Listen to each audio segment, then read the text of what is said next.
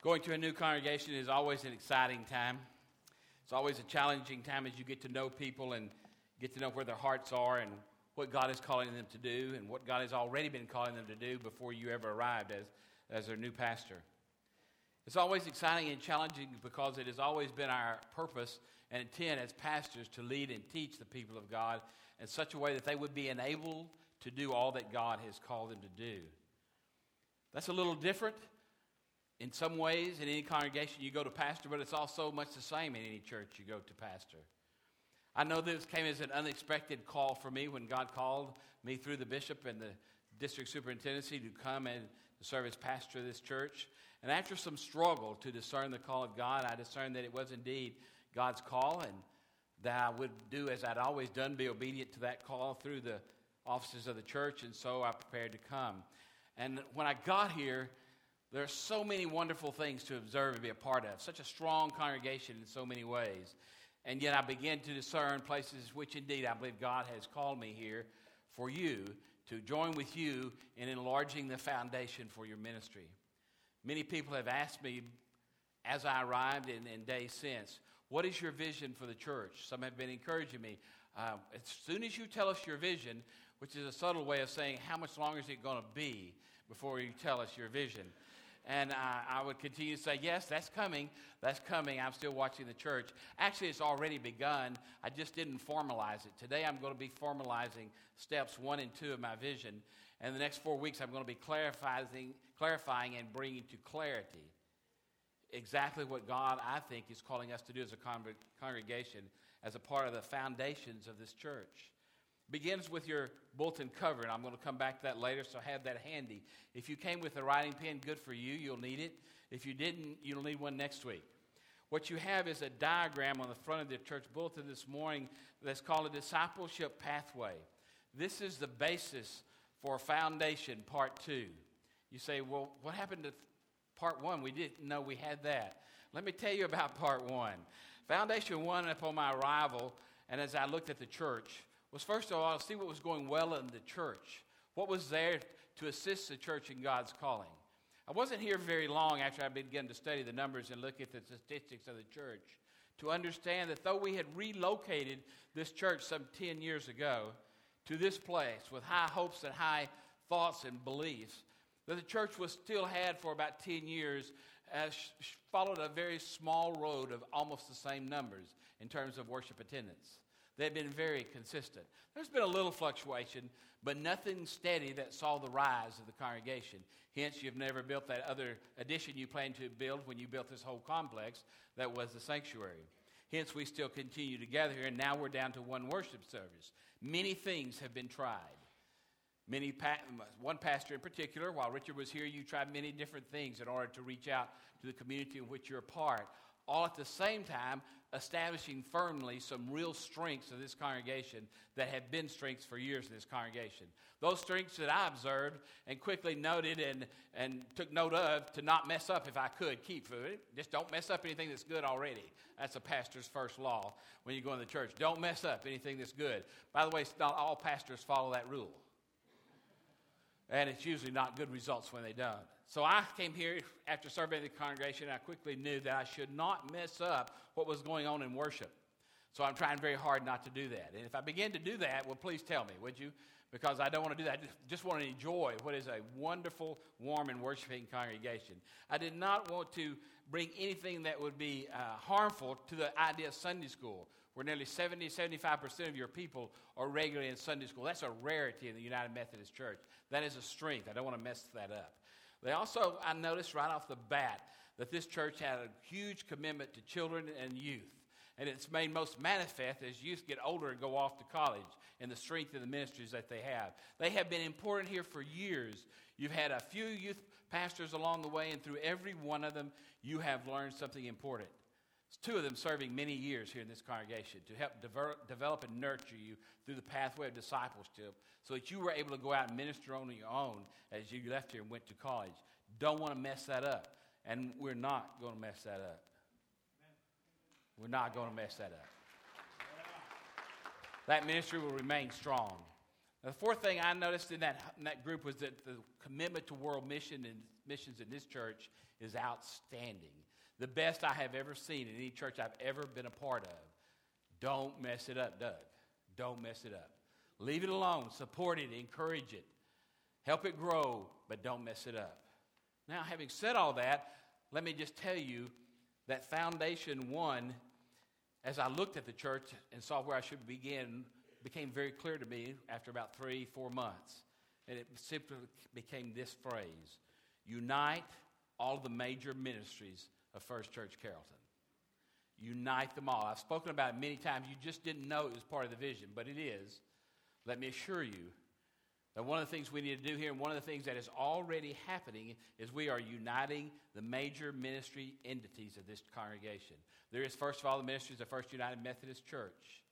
There's, secondly, CCA, our Christian school, K through 12.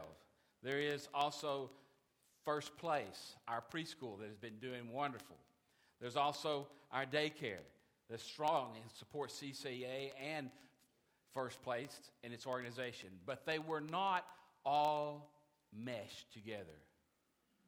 I heard many stories about times past, more so than in others, where there was a difficulty in communication between the entities. There was a difficulty in all of them paddling the same boat in the same direction.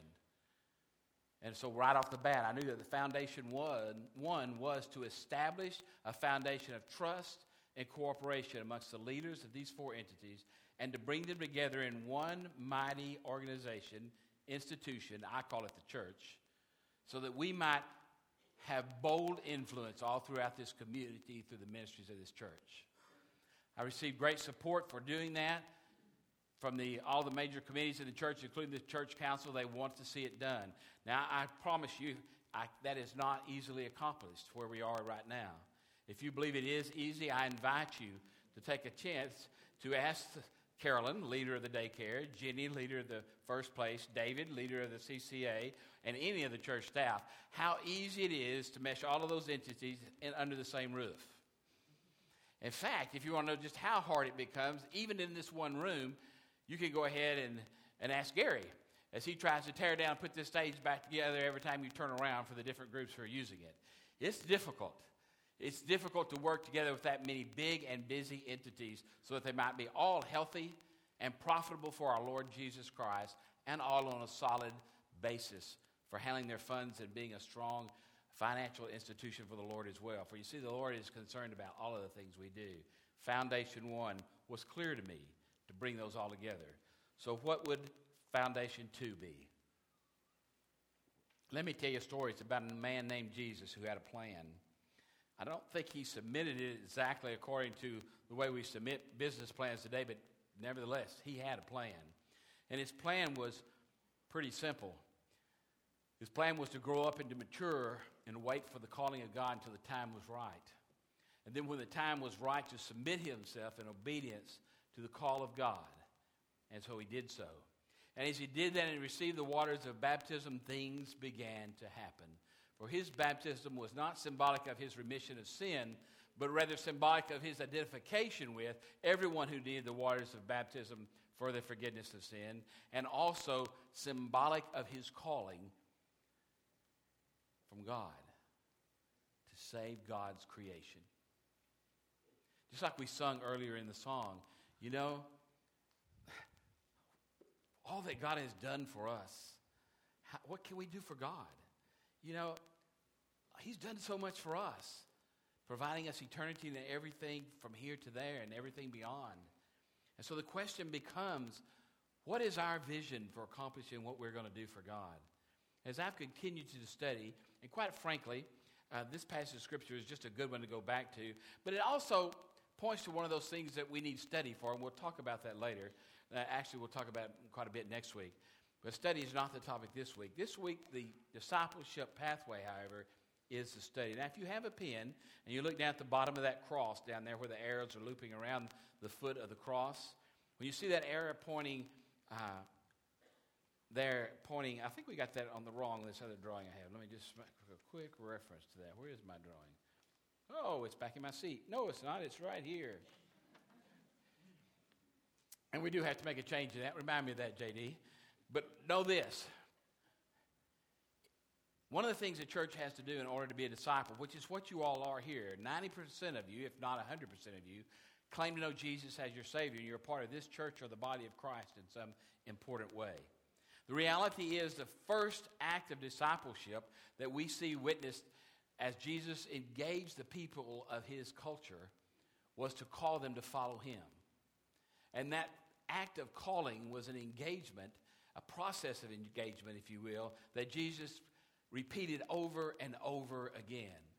The Gospel of Matthew tells us that when Jesus met Peter and Andrew, they were fishing in a boat, and he called them and challenged them by saying, Come and follow me in a command type way, and I will make you fishers of men. Now, when you get to John, John doesn't remember it exactly the same way Matthew does, but he does relate to it in a deeper sense when he tells us about these two men who followed Jesus because he was pointed out to be the Lamb of God. And he says, Come and see. And they went and stayed with him, and they did. And what happened the very next day? Well, the very next day when they got up and began going around, somebody went in search of somebody else. Somebody went in search of somebody else. And so if you look at this circle in the front of your bulletin, that first quadrant, if you see four quadrants around the, the bars of the cross, in that first quadrant, you should write the word engage. You should write the word engage. At the very crossing of that bottom arrow at the foot of the cross, in big letters there, you should write mentor. Mentor and engage. Yeah, I know I'm really pushing you right now today because right now, if you have one of those fancy that kind of presentations, you know, you'd be able to look at it and just write it down, right? Now I'm actually calling your brain to do two things listen and write and even remember. But don't worry, you're going to get a lot of chances to remember it. Next week's bulletin will also come with this week's topic already written in it. And then we'll be adding to that circle for four weeks as we learn together the discipleship pathway. But it begins with invitation as a mentor by engagement. That's what I'm going to ask you to do. Why? Simple. I, because, because I believe that it is the missing ingredient lately for this congregation. I believe we need to lay a f- new and firm foundation in the ministry of engagement. This is not just true in this church, by the way. It's true in Methodist churches and not and mainline denominational churches across the country. The thing that happens when most congregations, when they get together and they form a church is a lot of their energy gets drawn in. It gets drawn into teaching Sunday school, which is a necessary thing. It gets drawn into planning missions to go around the world and reach people. It's a necessary thing. It gets drawn into raising funds just for the people that are gathered here to maintain worship, which is important, needs to be done. And a lot of times, and most certainly true in the last 25 years, the United Methodist Church has failed to be a mission outreach center. When the United Methodist Church was first formed, it was the most aggressive church this country had ever seen. Circuit riders went all over this land in every county, almost in every town in this country, you can find a United Methodist Church if it hadn't already closed. We were the outreach, outpost center of the Christian faith in this country.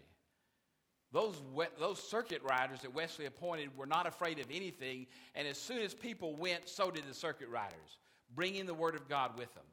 They reached out and engaged their culture and the people around them and would not take no for an answer. They led a rugged life. They died early. They served hard. They flamed out. Fast forward 200 years, times have changed. But the need to engage our culture has never changed because it was a part of the initial plan of Jesus all along. My intent today in laying this foundation as step number two for the vision for this church is very intentional. Never fear. In fact, it's so intentional, I'm going to promise to do things like follow up. And you say, what does that mean? It has to do with all the other paper on the chancel today. I'm looking for a hundred, at least a hundred serious people to help me live out this vision. If you continue to read this scripture, you'll see that Andrew went out and brought Simon Peter to Jesus. You'll see the next day that Philip went out and found Nathanael and brought him to Jesus. You read through the text and you'll find out that not only was Jesus going to people, but the people who followed him were also going to people. They were actively engaged in inviting people to come and see, to come and follow, to come and learn. A church cannot survive when its people forget they have to reach out right close to home. You know, I'm going to be I'm going to be tacky, not because what they're doing is tacky, but because it's so illustrative of the problems in the church today, in my not so humble opinion. For instance, you know how hard it was for me to make a gift and put it in an envelope to send to Cambodia? Not that hard. You know how hard it is to pray for Chib and for Emma while they're gone? Not that hard. I am all in and for them, but I'm staying here. I'm not going there. And if I went, I would stick out like a big old, well, it would be big.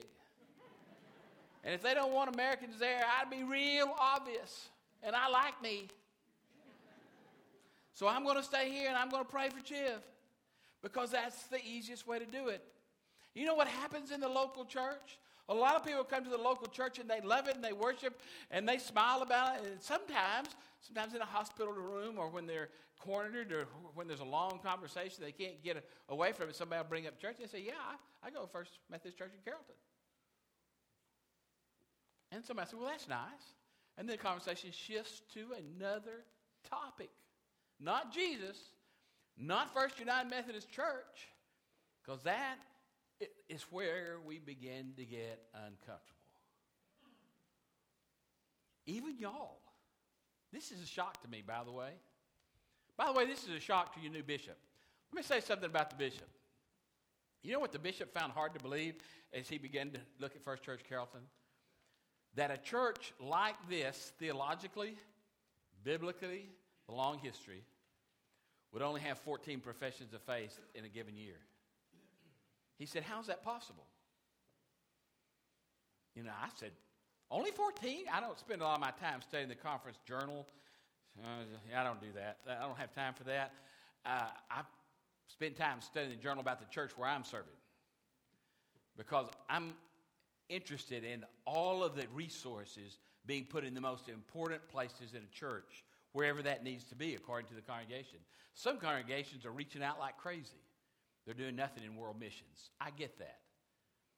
But you cannot do away with one part to do some other part. Every part is essential to the body of Christ if we're going to be healthy, if we're going to be whole, if we're going to impact the world.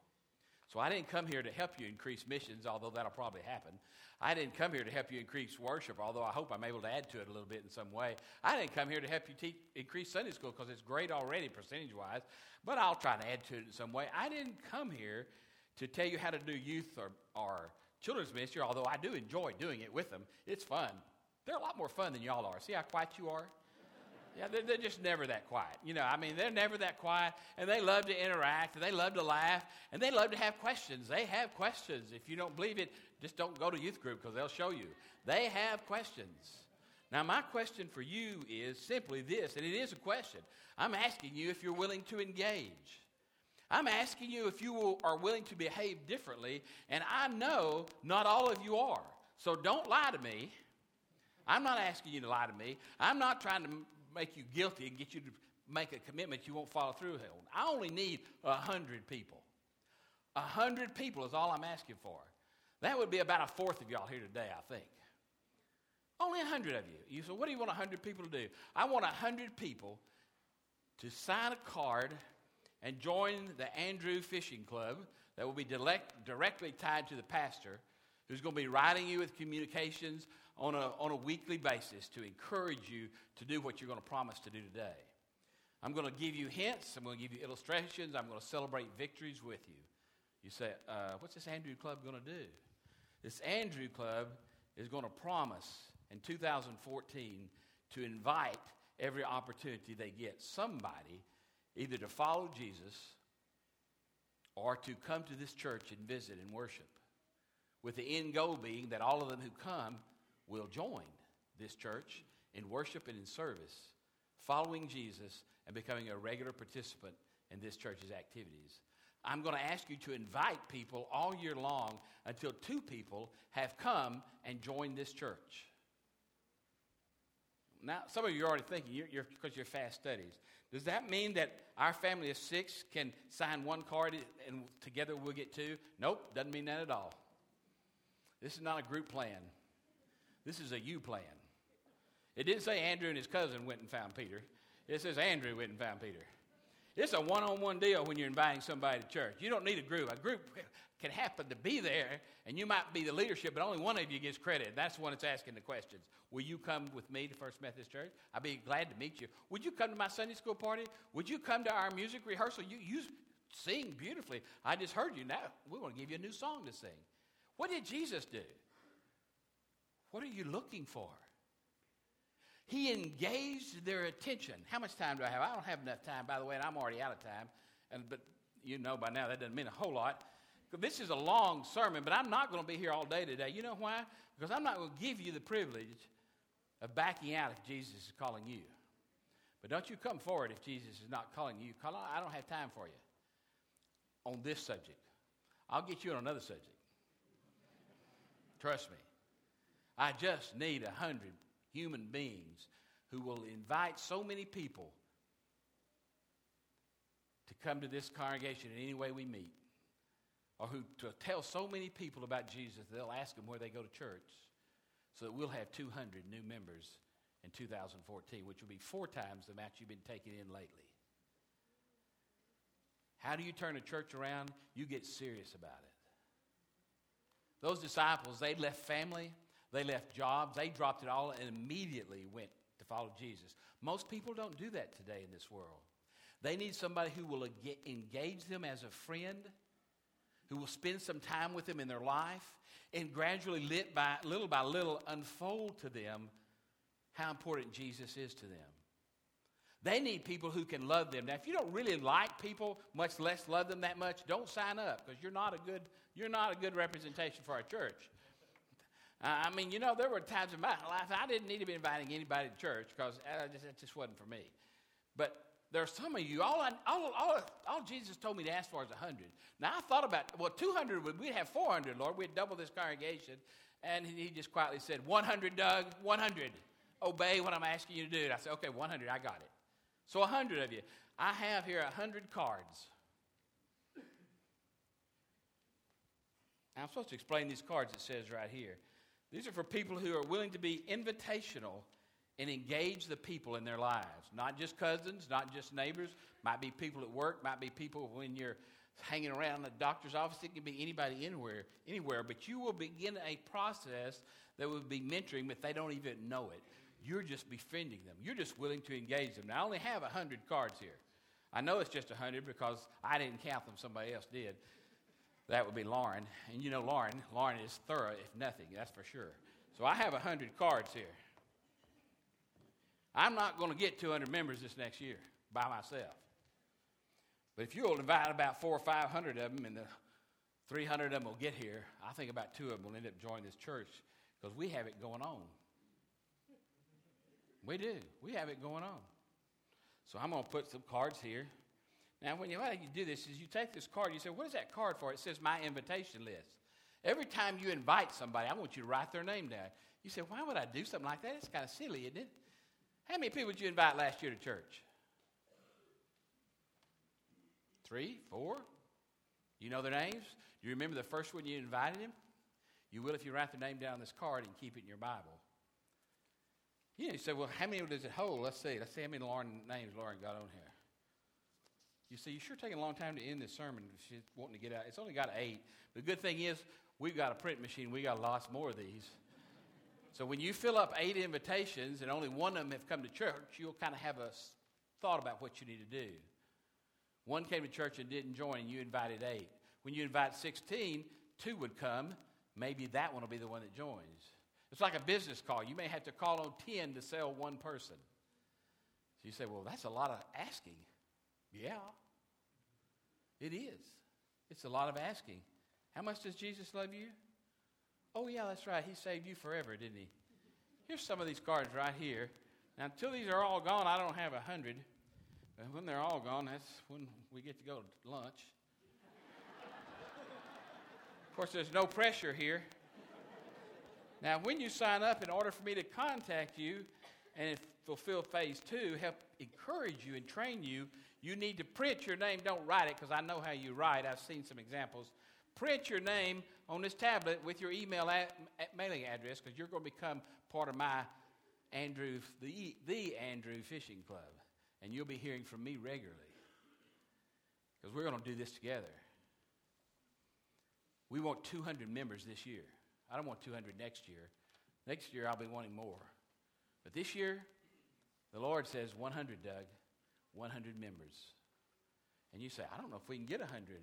We can't unless we get started.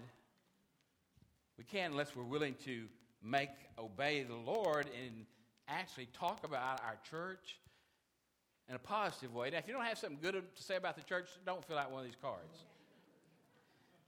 You say, You're getting almost tacky, preacher. Well, I'm hoping to be sure that I've awakened everyone before I leave today. Because I know there might be a rush on this altar as soon as I quit talking and hand these out. But here's the catch I'm not going to quit talking. So that means you get up when you feel led to come pick out one of these cards and you sign that tablet with your name and email address, and then I'll know you're one of the 100. Will this make a difference in the church? I promise you it will. I promise you it will. I promise you God will honor as surely as He honors your gifts that you've placed on this chancel rail for the trip to Cambodia. God will honor your commitment to make this church a reflection of the ministry of Jesus Christ. A foundational principle for us is not only being united in our ministries, but a foundational principle for us is we're going to develop a culture of calling. And a culture of calling will mean that probably 40 to 50% of this congregation now and always will be constantly on the lookout for someone they can engage. Every spare minute you have, you're sitting in a dealership waiting on your car to get fixed. Who's sitting in there with you? Bring the conversation around to your life, your family, what they do. Oh, even your church. You say, well, somebody might not like that. Well, that's okay, it'll do them good. They don't have to like it. But there might be somebody there who's looking for Jesus. Somebody there. Where you work, you think you can't say anything about Jesus? People used to tell me, well, if you know, it's hard to do as a teacher because it's against the law. Maybe, but my wife was always one of my best recruits. And she taught for 32 years and they never fired her. They probably missed several good chances. But whenever you're working for Jesus and you're just loving and caring about people and having a good time and inviting them to come to your church and have a good time with you, they're not going to squeal on you. And if they do, they're probably the type of person that nobody will listen to anyway. All I'm asking you to do is talk to your neighbor. You say, Well, I don't ever see my neighbors. Then I'm asking you to get out of your house and get some exercise. The benefit of this is manyfold. It'll help your heart, you'll get slimmer, and you'll meet your neighbors. All you have to do is walk around the block. They'll be out there eventually. Now, if you walk at midnight, you'll be out there by yourself. And you will not be helping our cause. But if you will get out there any other time, you'll run into people gradually. And you'll talk to them about their yard and how you need a rain. You, you know how to do that well. You might even talk to them about the Rangers and how they're winning the pennant. Don't bring up the Cowboys. You know, we don't want to get losing on their mind. Let's bring out the Rangers. Let's talk about something good. Let's talk about our children. You know, the things you're comfortable talking to them about. And then eventually, ask them what they found. Where do you go to the doctor? You have a good family doctor? Where do you go to? Oh, yeah, do you have a church? You go to church anywhere? Odds are probably one in two that they'll say no. Now, almost 80% of them will say they believe in Jesus, so just asking them to believe in Jesus won't get you very far. Y'all are probably pretty good at that. But you need to ask them, are you going to church anywhere? Because half the people who say they love Jesus are not in his house. They have a problem, but they don't know it. People immediately followed Jesus because he was a stark contrast and he was in person. 200, 2,000 years later, we have a harder job to do.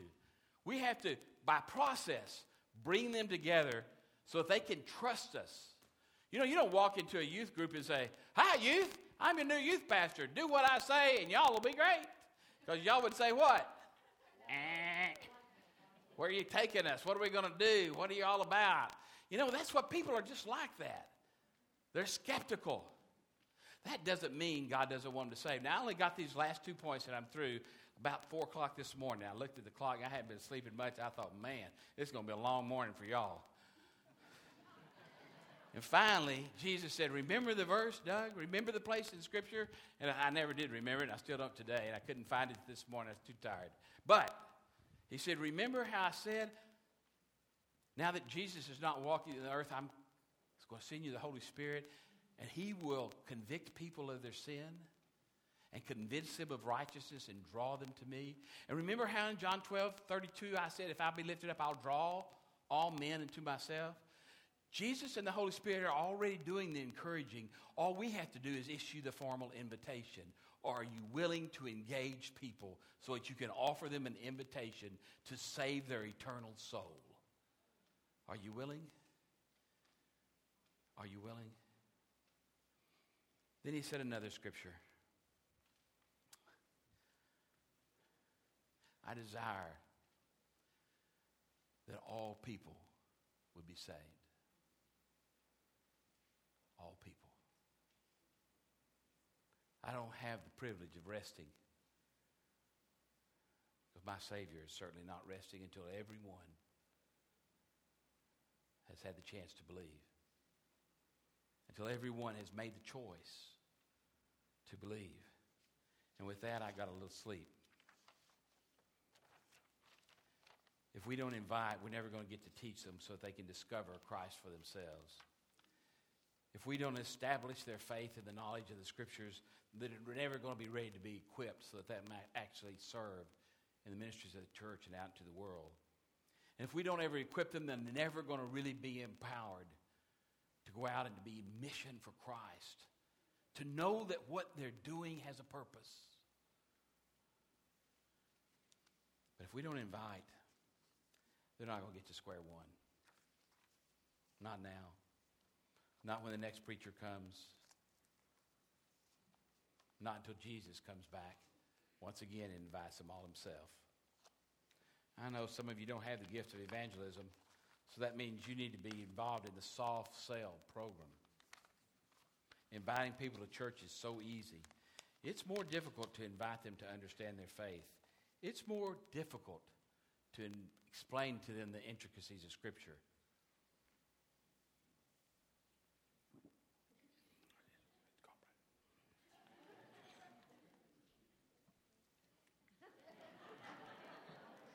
You got to be prepared. You got to be prepared when something needs to be done. All it takes to be prepared is to love people. I know y'all love people. I know you want this church to grow. I don't know when the next person will come along after I leave, and I don't know when that'll be, but I tell you this I know this will work because it's worked everywhere I've been. I had a walking around ministry just like Jesus had it. I walked all over Salina. I walked to PTA meetings. I walked to football games. I walked to the post office daily. I walked to the drugstore. I walked everywhere the people gathered. And eventually, as we talked about the day, I invited them to First United Methodist Church Salina. That was 25 years ago, somewhere like that. They have never grown much beyond that point until just recently again because people quit engaging people in conversation.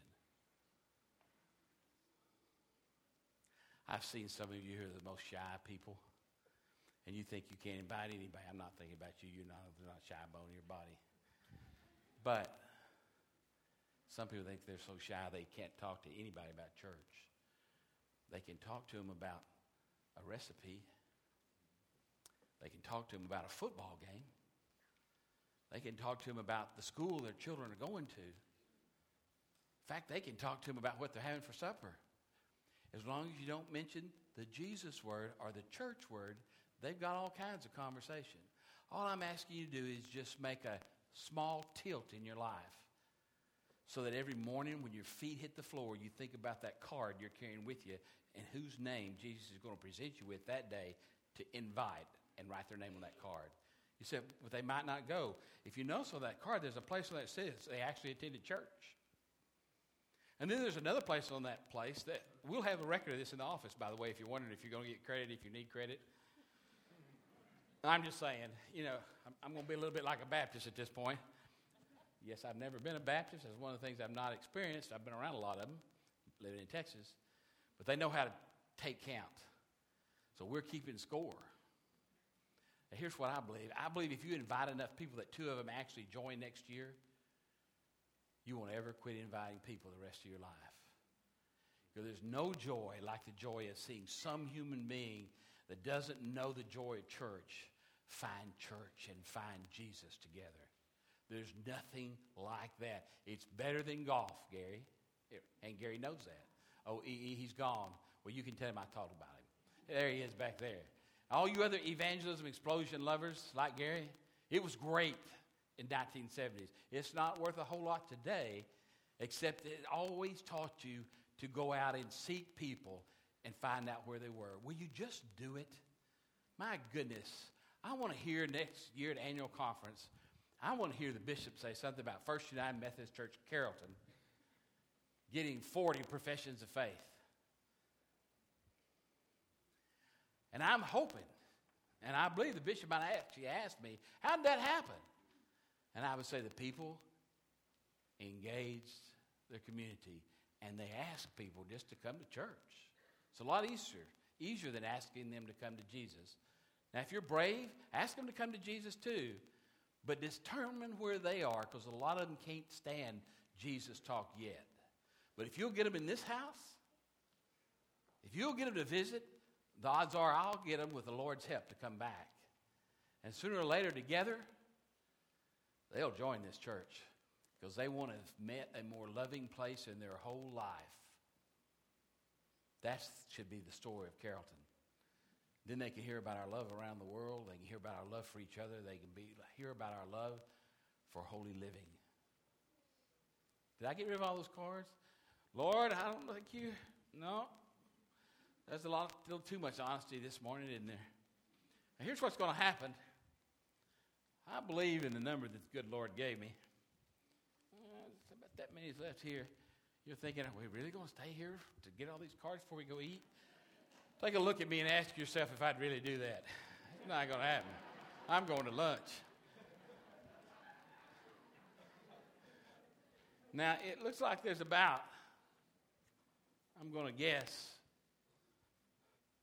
30 cards still left. Now, I'm tempted to tell some of you to come down and sign your name twice because you're going to get four, but I'm not going to do that. Since I believe the Lord's word, looks to me like about 35 of you who were supposed to get a card hadn't got one yet.